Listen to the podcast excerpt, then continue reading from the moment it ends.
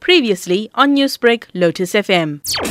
We have confirmed that we have placed the principal on precautionary suspension on the advice of the independent uh, panel that started its work over the weekend based on the submissions that we gave them from a few learners and few parents. They applied their minds and they recommended that uh, she be put on a precautionary suspension so that we don't make it difficult for people who want to come forward and testify before that independent panel. You mentioned that the panel has now started their work. Is an appeal now for students and parents to come forward with relevant information that can help the investigations? The learners will be given letters indicating to their parents uh, to say they must uh, allow their uh, children to come forward should they do so. But we are also calling upon uh, other people, current and former students and employees uh, of that particular school, if they've got a story to tell, to come forward. We have even provided the contact details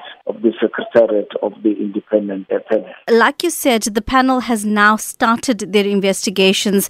Talk to us about what this process will entail and how long it is likely to take. The MEC did indicate last to say the panel will be given 21 days to complete its job and make recommendations to the MEC. This is a four-member kind of panel led by Advocate Kuzwayo, a senior counsel, supported by Advocate um, Nkosi, who is also going to be serving as the evidence leader.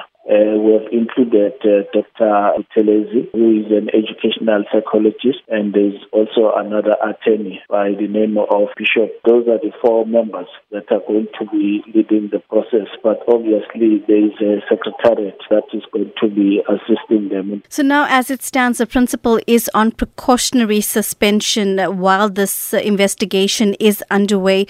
What does that mean in terms of the school management itself? Will there be someone acting in her place? Place in the interim? We have placed a deputy principal who is senior in the school because there are more than one deputy principal to be acting in the meantime. What can you tell me about the reaction uh, from the students upon hearing about the precautionary suspension of the principal? We know that one of the demands that were made by the students was the removal of the principal. There was a mixed feeling. Those that were relieved that uh, she won't be there when they give their testimony, and there'll be those that will sympathize. It's, it's natural. You can't really learn or read very much from the reaction of, of the learners. It will not be reliable kind of an observation. But uh, from the point of view of uh, educators, obviously they were disappointed, shocked, which is a natural thing. We expected that was going to happen. That is why uh, in our panel we have included an educational psychology for such things where during the, the course of the testimony that is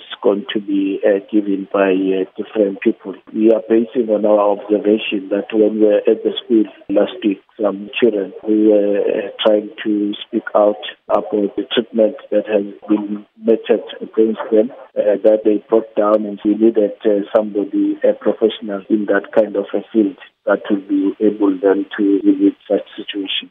Newsbreak, Lotus FM, powered by SABC News.